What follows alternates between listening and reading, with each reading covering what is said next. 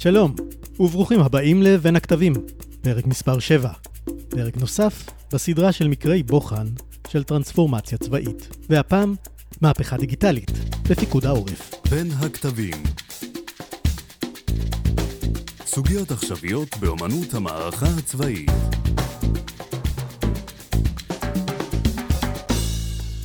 האלוף תמיר ידעי, מפקד פיקוד העורף, פרסם מאמר בגיליון 2021 של בין הכתבים, אשר מתאר את התהליך שהוביל בפיקוד, ועליו נדבר הפעם.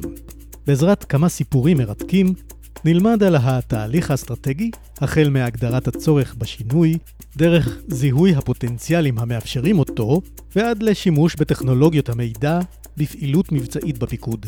ייתכן ואפשר לראות במהפכה הדיגיטלית בפיקוד העורף את אחת הסנוניות המבשרות השתנות צהלית רחבה יותר. השתנות שמהותה תפיסת לחימה המבוססת על טכנולוגיות של עידן המידע החדש, כאלה שכינינו בפרקים הקודמים מהפכה 4.0. עידן זה כולל עיבוד מידע עתק באופן מהיר, אוטומטי ולומד, יישום כלכלת שיתוף, ויכולות לעשות את כל אלה גם בקצה הטקטי. אני ליאור רשף, ואתם על בין הכתבים.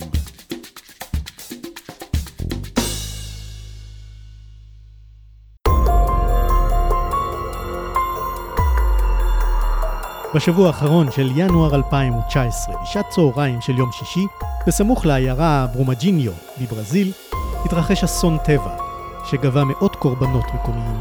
שטף עז של מים ובוץ היכה בסכר שבמכרה העופרת, עד שלבסוף קרס.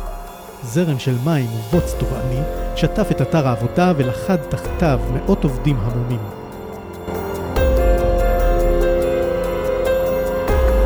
כדי לסייע במאמצי האיתור והחילוץ, שלחה מדינת ישראל משלחת של פיקוד העורף. לכאורה, היה זה עוד סיוע חו"ל, אחד מיני רבים, אולם הפעם המשלחת התארגנה באופן שונה לגמרי. במהלך הלילה של המחרת, בין שבת לראשון, הכוח העיקרי גובש, והחל בהכנות ובהערכות המצב לקראת משימה בקצה השני של העולם. באותו הזמן, בענף אגמים שבמטה פיקוד העורף, הקימו אתר אינטרנט ייעודי שנועד להחזיק תמונת מצב עדכנית, תוך שימוש במידע מרשתות חברתיות, אתרי חדשות שדיווחו ממקום האירוע ומאתר האו"ם. התמונה העדכנית שולבה באפליקציה ייעודית, באופן שאפשר לקצר באופן דרמטי את משך ההתארגנות בארץ. לאחר גיבוש תמונת המצב, עודכנו העזרים על בסיס תצלומי אוויר ולוויין, והודפסו מפות ועזרי שיתוף פעולה קשיחים שנועדו לאפשר התמצאות במרחב הפעולה. במקביל, רשת של קשרים נבנתה מול גורמים רשמיים בברזיל, נספח צה"ל, גורמי ביטחון וכוחות כיבוי והצלה מקומיים, לצד אנשי הקהילה היהודית באזור, שנרתמו עם הגעתה של המשלחת לסייע, והפכו להיות מדריכים מקומיים. אלה גם אלה עזרו לבנות תמונת מצב עדכנית, שאפשרה לכוחות להיערך עם כוח אדם וציוד רלוונטי לביצוע המשימה. המידע המשיך לזרום ולהיות מעובד בענף אגמים בארץ, שעה שהמשלחת עשתה את הדרך הארוכה לברזיל. עם נחיתת הכוח, המידע שנצבר בפיקוד העורף החל לעבור ישירות למכשירי הטלפון הסלולרי שהיו ברשות אנשי המשלחת, באמצעות האפליקציה הייעודית. השוואה ממוחשבת בין תמונות לוויין לפני ואחרי קריסת הסכר, אפשרה למקד את פעולות האיתור והחילוץ. מודל מחשב שהוכן בארץ, דימה את השיטפון, אפשר למחלצים למקד את מאמצי החילוץ ולצמצם מהותית את הסיכון שבפעולת החילוץ. מערכות לאיכון טלפונים סלולריים, מצלמות מיוחדות וכלבים השלימו בשטח את המאמץ לריכוז והיתוך המידע שנאסף ועובד מרחק אלפי קילומטרים מהיעד. עד מהרה כוחות החילוץ ששהו בשטח באו ללמוד את שיטות העבודה הישראליות. נמצא איתנו מפקד פיקוד העורף, האלוף תמיר ידעי. אהלן תמיר. אהלן, ערב טוב. אנחנו שמענו עכשיו את הסיפור על השימוש של אה, חיילי פיקוד העורף במכשירים סלולריים באפליקציה יהודית בברזיל, זה נשמע ממש דמיוני. האמת שעבורנו זה לא היה פשוט, אבל uh, אני חושב שזה משקף במידה רבה את איך העולם uh, מתנהג היום. גם ממרחק של אלפי קילומטרים uh, ניתן לחלוק מידע, ניתן לשתף במידע, ניתן להיות שותף במידע שאחרים צברו, וכמובן להשתמש ביכולות שהן יכולות אזרחיות, כמו אפליקציות של אה, ענקיות תקשורת מחד, איכונים סלולריים מצד שני, ואפילו אה, חברות אזרחיות שמספקות אה, מוצרים או יכולות מאוד מיוחדות, ולהנגיש אותם בלחיצת כפתור לצד השני של העולם. בוא נתחיל מההתחלה. כשאתה נכנסת, לקחת את הפיקוד, מה האסימון הראשון שנופל לך כמפקד, שגורם לך להבין שצריך תהליך עיצוב מחדש? עשינו תהליך אבחון ארוך ומשמעותי, שארך מספר חודשים, שבתוכו ניסינו לאבחן את מה שאנחנו קוראים את ההסד בין האופן שבו אנחנו פועלים לבין איפה שהאיום, איפה שהארגון, איפה שהמציאות באופן כללי נמצאת. ומצאנו לא מעט תובנות שבסופו של יום הביאו אותי לעשות את הטרנספורמציה שאתה רוצה שנדבר עליה. אם אני אגע ב... בעיקרי הדברים, אז ראשית, כשבחנו את התפקוד הפנימי שלנו עוד בטרם יצאנו החוצה, ראינו שאנחנו באמת באמת מרבית הזמן באיזשהו מעגל אינסופי של עיסוק חוזר בעצמנו, שקועים בתוך מלכודת שקשורה בחקיקה ובסמכויות, וכמעט לא יכולנו להשלים דיון אחד מבלי שנדבר על יחסינו עם הארגונים השונים. מי אחראי על מה בעורף האזרחי? מי אחראי על מה, או על איזה חוק אנחנו נשענים, או על איזה חוק הם נשענים. מצאנו בנוסף שאנחנו חזקים מאוד בדיסציפלינות המקצועיות, אבל בה בעת אנחנו מאוד מאוד חלשים באינטגרציה הפנימית. אמרתי, שוב, עוד בטרם נראה רגע כיצד פקער יוצא החוצה. וצריך לזכור שאנחנו היינו באותו שלב לאחר קיצוץ משמעותי, שבסופו של דבר היציבה הארגונית שלנו הייתה כזו שלא באמת אפשרה לנו להתפתח למקומות שחשבנו שאנחנו להתפתח. עכשיו, שאלת אותי, מתי נפל לך האסימון? ואני חושב שזו הייתה הסתכלות מפוקחת על המציאות ועל האיום שמונח לפתחה של מדינת ישראל. אה, ובעיקר מה שצריך להבין מכל הדבר הזה, זה את המשמעויות שזה גוזר על העורף. אה, בקצרה, אחד, זה כבר לא ירי מפחיד ומטריד, זה ירי שיש בו פוטנציאל אה, לא מבוטל לשתק פונקציות תפקודיות בעורף האזרחי, ובחלק מהמקומות גם בצבאי. שתיים, אין יותר את היכולת לבצע את ההפרדה המלאכותית שביצענו בעבר בין עורף לחזית. במובנים מסוימים חזרנו ל-48, כל הארץ חזית. הדבר השלישי, שהתפקוד של העורף והחוסן של האוכלוסייה בעורף הם תנאי למאמץ ההתקפי. והדבר האחרון, שהמובהקות של הניצחון תלויה ביחס שבין ההישג הצבאי לבין מידת הפגיעה והנזק בעורף. כשלקחנו את כל המשמעויות מתוך האיום הזה, והסתכלנו על האופן שבו אנחנו בנויים, מיכולות טקטיות, וכלה באופן שבו אנחנו מאורגנים ברמה של מדינה. אה, בגדול על בסיס מערכים, הג"א, פסח, מלח, צבא, חזית, עורף אסטרטגי, עורף... מצאנו שאנחנו במקום שהוא לגמרי לגמרי לא רלוונטי. וכאן אה, בעצם הגענו להכרה ש-it's now or never. זאת אומרת, אנחנו חייבים לעשות שינוי ועכשיו. בתוך כל אלה, גם ניסינו למצוא מהם הפוטנציאלים דרכם אפשר להתקדם הלאה, ומצאנו שבעצם יש שלושה פוטנציאלים מרכזיים. אחד קשור לפוטנציאל שביחסים שלנו עם צה"ל, עם הגוף שממנו אנחנו שואבים את uh, משמעותנו וכוחנו. החלק השני קשור במרחב האזרחי שבתוכו אנחנו חיים באמת. והחלק האחרון שעליו נדבר הוא קשור לטכנולוגיה. ואז החלטת לעשות את השינוי על בסיס כמה עקרונות, והחלטת ללכת פנימה קודם.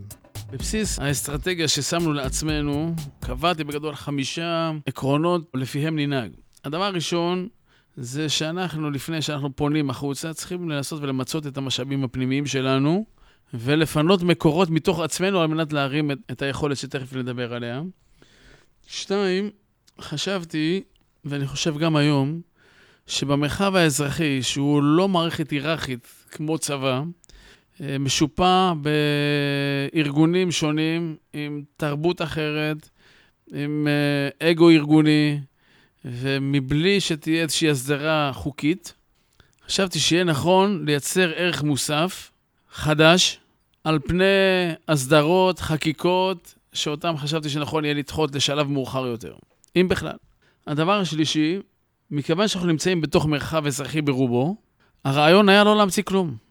אני חשבתי שאנחנו ממילא נמצאים אחורה פחות או עשר שנים, ובעוד שהמרחב האזרחי התקדם, הן מבחינת שיטות העבודה שלו, הן מבחינת היכולות, הן מבחינת האופן שבו משתפים מידע, היכולת לנתח, לעשות מאגרי מידע, לדעת לעשות עליהם BI ו-AI וכולי, אנחנו הרחק מאחור, ולכן חשבתי שמה שקיים היום הוא מספיק טוב בשביל שאנחנו נתחיל איתו.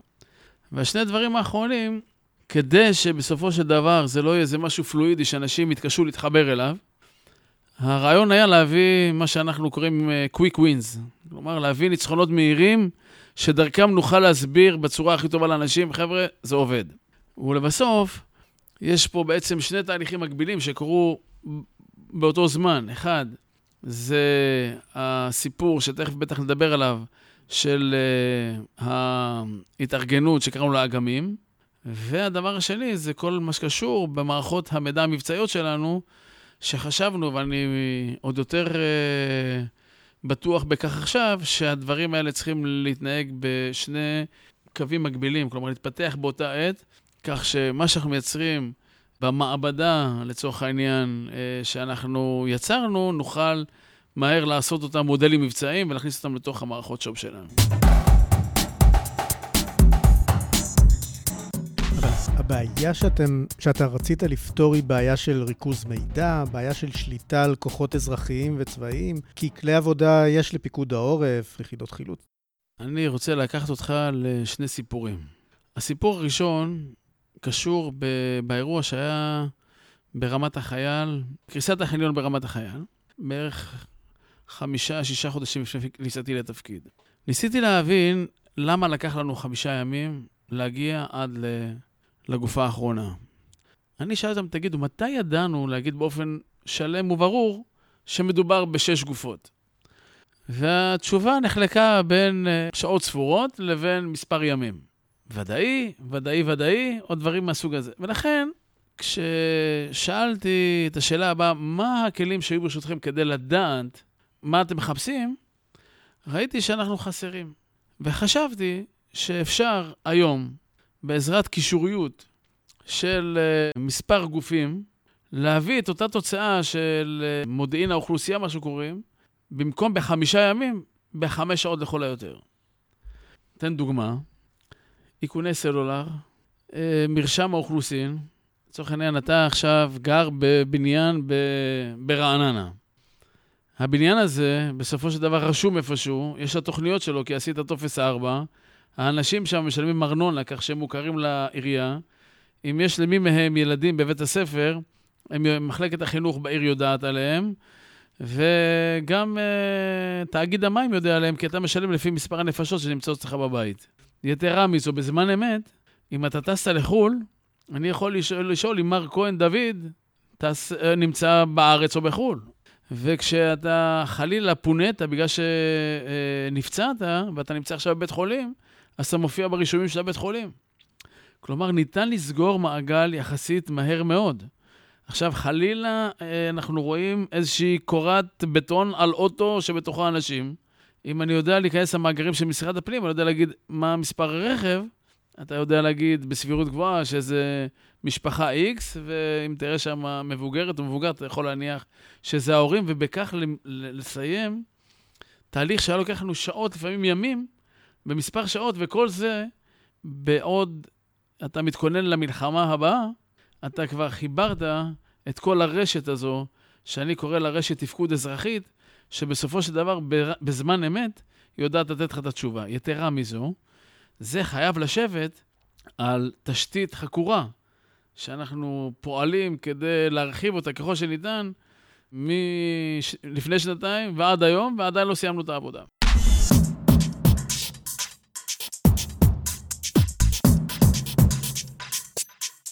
זה היה מאוד מעניין. אמרת שני סיפורים, אחד רמת החייל. כן, הסיפור השני קשור בתרגיל של רעידת אדמה, שבו, אגב, זה חוזר לסיפור של תמונת המצב, שבאותו תרגיל בעצם ראיתי שאנחנו משטרת ישראל ורשות החירום הלאומית מחזיקים בעצם שלוש תמונות מצב אחרות לגמרי, בהפרשים משמעותיים.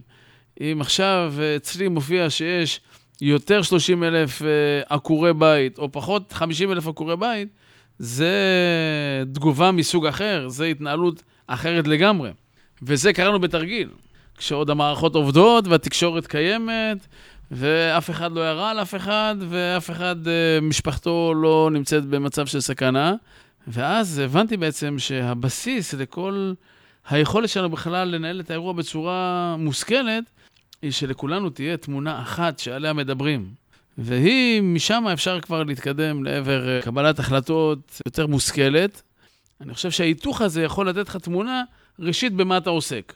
שתיים, אתה יכול, מכיוון שכוחותינו או המשאבים תמיד יהיו מוגבלים, אתה יכול לקבל תשובה לאן ללכת ראשון. כלומר, גם את סדר העדיפויות אתה יכול לסדר כמעט באופן אוטומטי.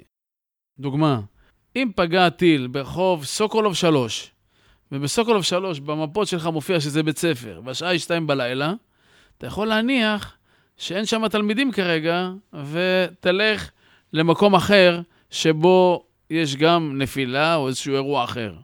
והדבר השלישי הוא, הוא המשמעויות שנגזרות מהפגיעה.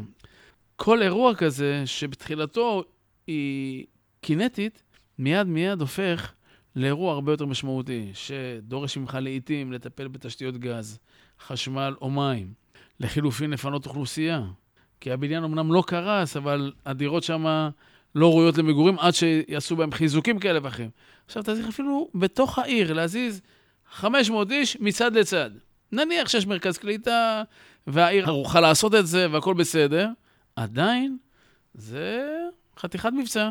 ואם יש לך בסופו של דבר את התשתית הזו, אתה יכול גם לקבל החלטות בצורה מושכלת יותר, גם בצורה מהירה יותר וגם בצורה מדויקת יותר.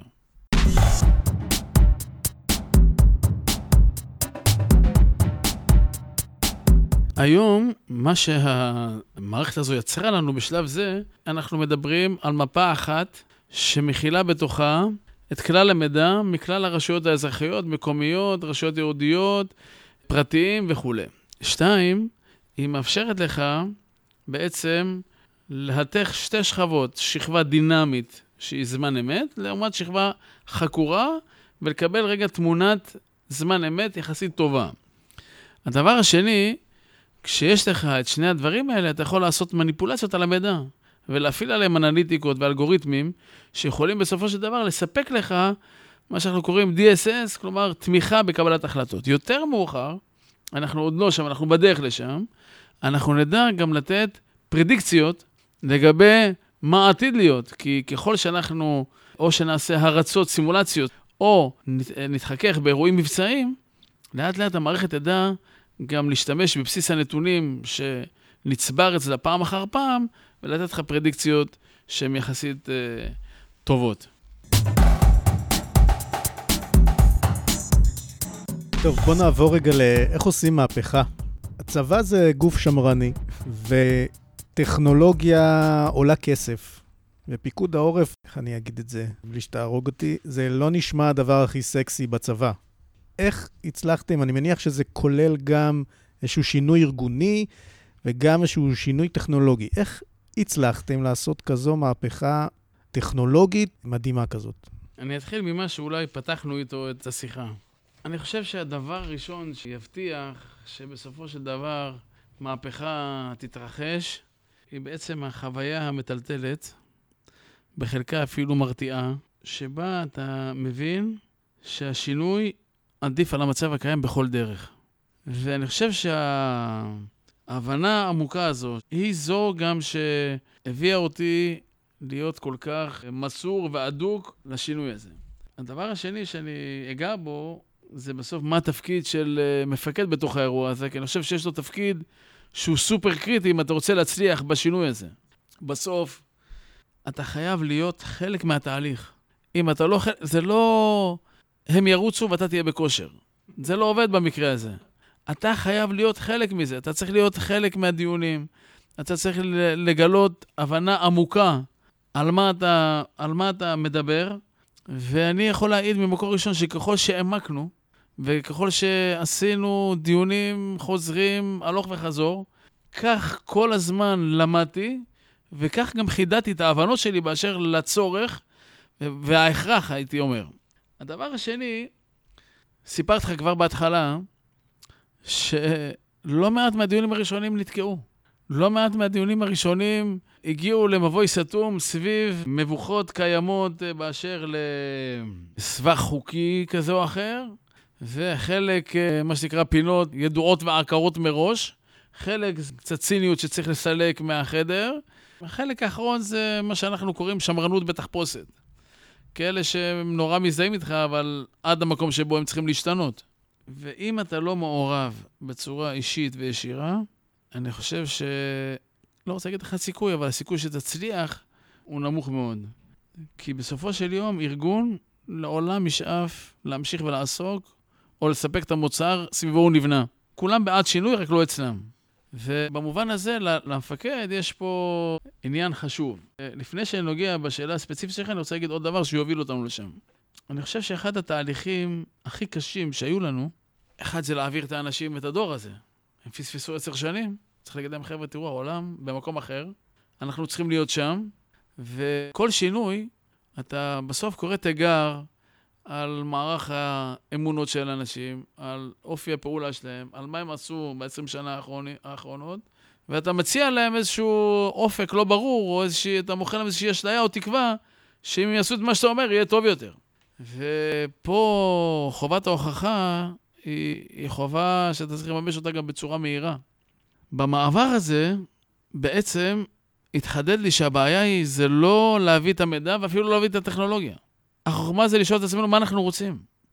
אם הייתי אומר לך משהו שהוביל אותי בלבנות התהליך נכון, זה לחדד מראש מהם המטרות, מהם היעדים, ולסמן בצורה מדוקדקת את הסדר עדיפויות. ואני אומר לך שבחלקים מסוימים, היכן שלא היינו טובים, או לא היינו מספיק טובים בהתחלה, וזה הלך והסתדר במעלה הדרך, אבל באופן כללי, זו הדילמה הכי גדולה. כי היום אני יכול להציף אותך בהררי מידע. אתה צריך לברור היטב איזה מידע אתה מביא, ממי אתה מביא, באופן שישרת את המטרות ואת התהליכים המבצעיים שלך. אתה מתאר תהליך uh, חשיבה לפני המעשה. זה תהליך חשיבה שלקח לנו לא מעט uh, שבועות, עם לא מעט מפגשים. אגב, עם אנשים שעשו תהליכים דומים, עם אנשים מובילים בתחום, עם אגף התקשוב, עם אגף המודיעין, שלחלקם היה ניסיון בכך.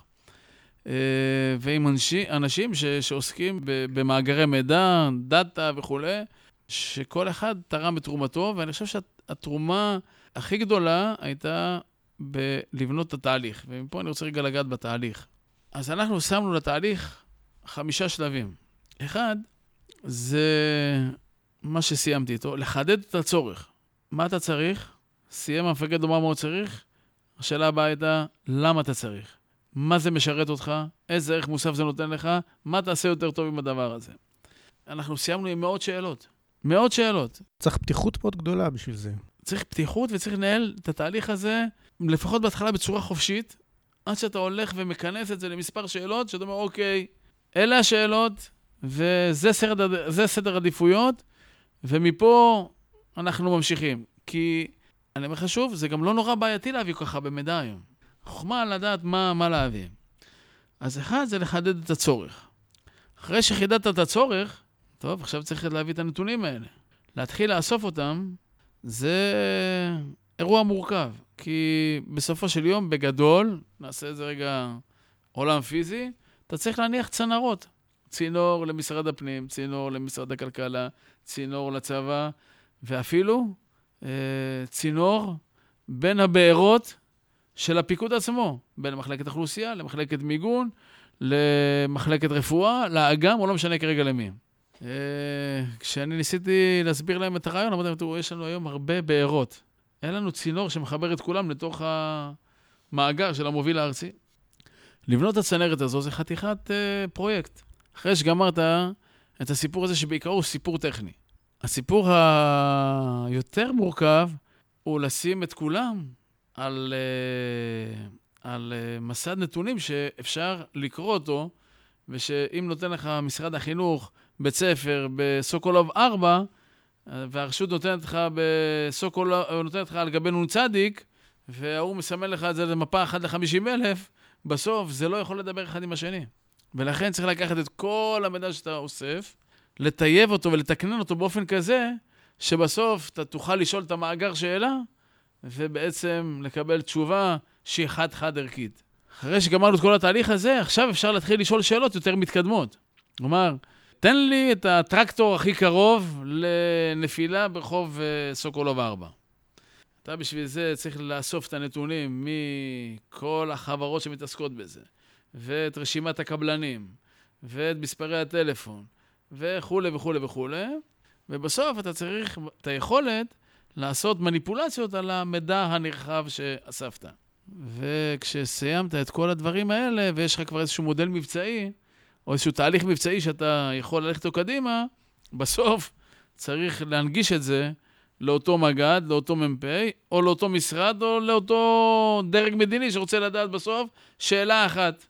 אותו מעניין אה, מה רמת המלאים. אותו מעניין אה, כמה נפגעים יש לנו עד כה בלחימה. אותו מעניין כמה נפילות היו בשטח אה, גוש דן. כל אחד מעניין אותו שאלה אחרת. והרעיון פה זה ליצור מאגר אחד שלם, לאסוף את הנתונים בצורה שהיא מטויבת ומתוקננת, כך שניתן יהיה לשאול שאלה, וכל אחד שיקבל מתוך האגם הזה רק את מה שהוא רוצה. לא חייב לראות את הכל, וחלקם זה לא מעניין הכל. הוא רוצה לדעת כמה נפילות עד עכשיו היו בגוש דן, כמה פצועים או כמה הרוגים יש לנו בלחימה עד כה, כמה מיטות פנויות נשארו בבית חולים רמב"ם. כל אחד רוצה לדעת משהו אחר, אתה צריך לדעת לספק את כל הדברים האלה. לב הטרנספורמציה הפיקודית הוא שינוי ארגוני בפיקוד. מתוך אגם העורף הוקם ענף אגמים. בענף זה ממצים את כלל המידע הרלוונטי הקיים במשק האזרחי, בארגוני החירום ובפיקוד העורף ליחידותיו. מטרתו להביא לעליונות במידע בעורף לטובת תיאום הפעולות הנדרשות להבטחת הרציפות התפקודית ולטיפול בסוגי אוכלוסיות בלחימה. כל פעם שאתה נותן עוד דוגמה אני נדהם, כי אני מכיר קצת מערכות מידע, כאילו זה לא כזה טריוויאלי, ואני יודע קצת גם איך משרדי ממשלה עובדים, זה נשמע לי הזוי שאתם הצלחתם לחבר. אני, אני אגיד רק עוד דבר אחד בהקשר לתהליך, וזה קשור בעיקר למיצוי המשאבים הפנימיים, והדרך שבה אני חושב שנכון לנהוג, וזה לייצר ערך מוסף, קודם כל מתוך משאביך הפנימיים. תראה, אתה כבר ציינת, תמיד, ואולי במידה רבה של צדק, אה, יבחר המטה הכללי להשקיע במה שינצח את המלחמה, ואני גם חושב שזו גישה נכונה, שאת המלחמה מכריעים בלבנון, בסוריה, באיראן, בעזה, או לא משנה כרגע, לא פה. ואחרי שאמרתי את זה, מניסיוני ידן, בסוף, כשאתה מביא ערך מוסף ותביא מוצר טוב, אנשים תומכים אותך. וזה התחיל אה, עם זה שלקחנו חיילים מתוך החטיבה שלנו, מי ביניהם בוגר חמש יחידות מתמטיקה, פיזיקה וכולי, עשינו להם איזשהו מבחן קטן, הבאנו אותם, הכשרנו אותם במקומות אזרחיים, והבאנו אותם לתוך הענף הזה שנקרא אגמים. שיתחילו לקודד. כן. מעבר לזה, מצאנו שבתוך צה"ל מסתובבים לא מעט חיילים עם כישורים נפלאים, שבמערכת ההשמה הגדולה של הצבא נפלו בין הכיסאות. כך מצאנו בחור שהוא אה, בוגר אה, של ה-MIT בבוסטון, ששירת כנשק בשדה תימן. לא מיצוי מי יודע מה, והבאנו אותו. חלק זה טובות אישיות, חלק התערבות אישית שלי, חלק חבר מביא חבר, ובסופו של דבר יצרנו לא מעט אה, אנשים שהטיסו את העגלה הזו בשלב ראשון. ואחרי שזה יצר אה, את הבאז הראשוני, והראינו קצת אה, יכולות והוכחנו התכנות, אז אתה כבר יכול לבוא ובתהליך יותר סדור להעביר אה, תקנים ולהביא קצת משאבים, אבל המסר המרכזי שלי בגדול זה שאת הדברים האלה צריך קודם כל לשנות בתפיסה וברוח, ומשם, אה, אחד שאתה מצליח להביא מוצר שיש לו ערך, אני חושב שזה... המשאבים כבר הגיעו. תפיסתי.